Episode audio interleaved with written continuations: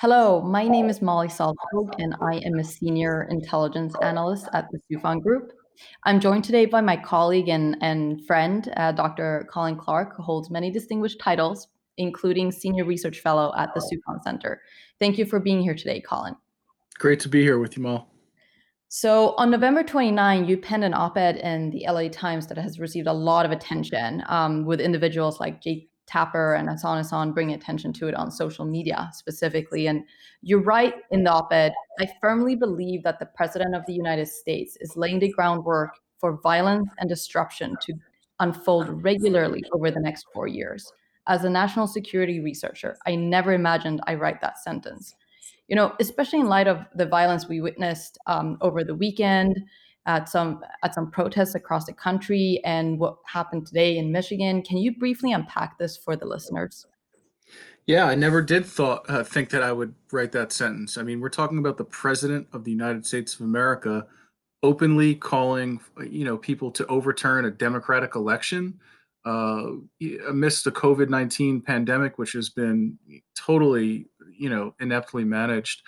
Uh, people are armed they have anxiety and uh, they're angry. And he's basically riling up people uh, and, and suggesting that uh, the Biden administration is illegitimate. And what we just witnessed was fraud, that the election was stolen. And I think if you look at the history of terrorism and political violence, when a lot of you know conflicts start, civil wars, insurgencies, they start because one group of people in a country believes that the government is illegitimate in some way, and the president is actively trying to, uh, you know, convince his supporters that that's what's going on here. It's dangerous. It, it's it's frankly terrifying, um, and especially now that that continues with um, this, the Georgia runoffs coming up. Um, but speaking of that, what are some near future scenarios you think we should look out for regarding this evolving threats? What should, you know, policymakers, practitioners, and researchers pay attention to? Well, I think I'd start, you know, as a college professor, I'll, I'll start with education because clearly we need, uh, you know, a refresher on civics and the Constitution. There's a lot of people that talk about the Constitution. I'm just not sure they've ever actually read it. Uh, and I think, you know, digital literacy, discerning fact from fiction. We live in an, an era of increasing disinformation. Uh, we live in a highly, highly polarized society politically right now. Partisanship is at record levels, uh, where you know neighbors that we used to have political differences are now viewed as en- enemies or adversaries, and that's actually encouraged by politicians. Uh, so there's a lot there, but I think educating uh, the youth in this country to you know what the United States actually stands for, uh, for what uh, free and fair elections look like, I think that's a starting point. I know that sounds somewhat idealistic uh, or pie in the sky, and it's certainly a longer term approach, uh, but I think it's truly necessary to double back down um, and, and to provide uh, just a much uh, better education for people in this country in terms of history, civics, social studies, et cetera.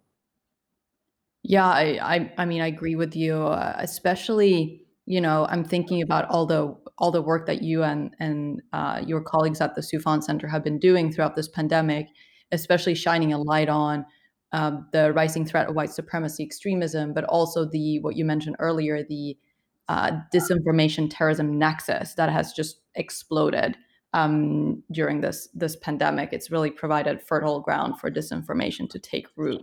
And and speaking of that, you know, zooming out a little bit from the domestic consequences of the violent seeds planted by President Trump, how do you think our adversaries like Russia and China um, would view and potentially capitalize on increased civil unrest and acts of political violence here in the U.S.? Well, I think you know this is they're having a field day with this. We couldn't have set them up any better to exploit the differences uh, and the seams in our society. Uh, this is you know issues of race, socioeconomics, uh, politics. These are the issues that foreign adversaries, including the Russians, the Chinese, but others as well, uh, look for in order to kind of turn the knife and, and to fire people up and, and both sides because a divided America is a less effective America. If we can't get our own domestic house in order, then we're going to be ineffective on the international stage. And that's exactly what Beijing wants. That's exactly what Moscow wants. And we're gift wrapping that and giving that to them.